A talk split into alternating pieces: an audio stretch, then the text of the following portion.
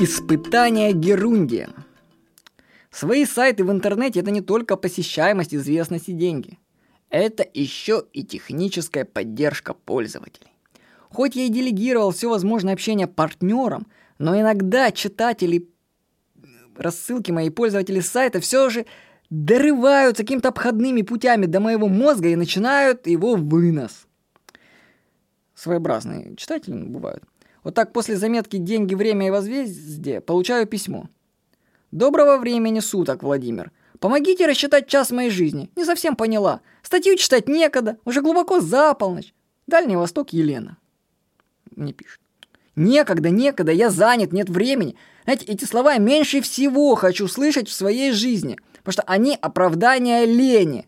А мне есть когда вам объяснять, если вам лень даже прочитать? С какого перепугу я буду тратить, извините, время на ленивых читателей? Да никогда. И ведь многие так пишут. Я, например, получаю письмо. Подскажите, пожалуйста, как разместить рекламу на b17.ru?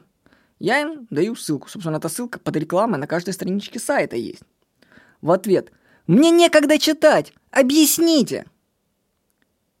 Вот что мне с такими делать? Самое интересное, что чем больше так расспрашивают, тем меньше с тобой эти люди потом работают. Ты все расскажешь, а человек пропадает.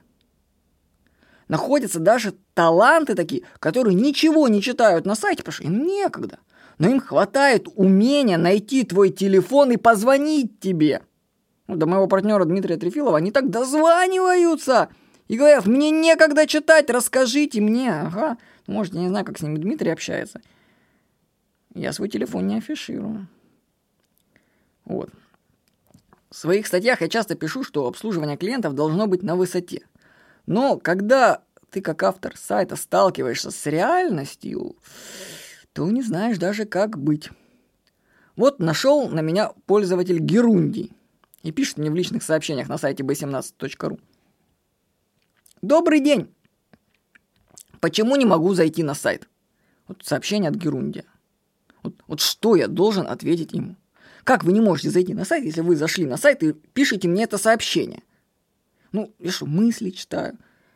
А дальше пошло-поехало. Еще спиток сообщений от Герундия, из которых мне вообще ничего не понятно. Ну, вот, ну, не выходит из меня терпеливого сотрудника технической поддержки. Скажу, скажу что организовать поддержку, это вообще святые люди, наверное, там работают, ангелы воплоти. Как они терпят этих людей, которые туда звонят? Ну, я переслал сообщение нашему программисту, не знаю, справился ли он с задачей Герундия. Вот.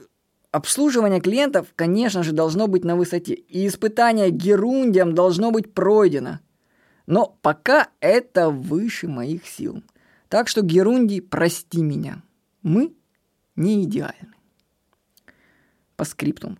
Как потом выяснилось, Герундий оказался еще и девушкой. Вот так. Так что если вы организуете какой-нибудь свой бизнес, то вам рано или поздно придется пройти испытание Герундия. Я вас предупредил. Как вы его пройдете, это уже ваше умение. Ну, будет весело в любом случае. С вами был Владимир Никонов.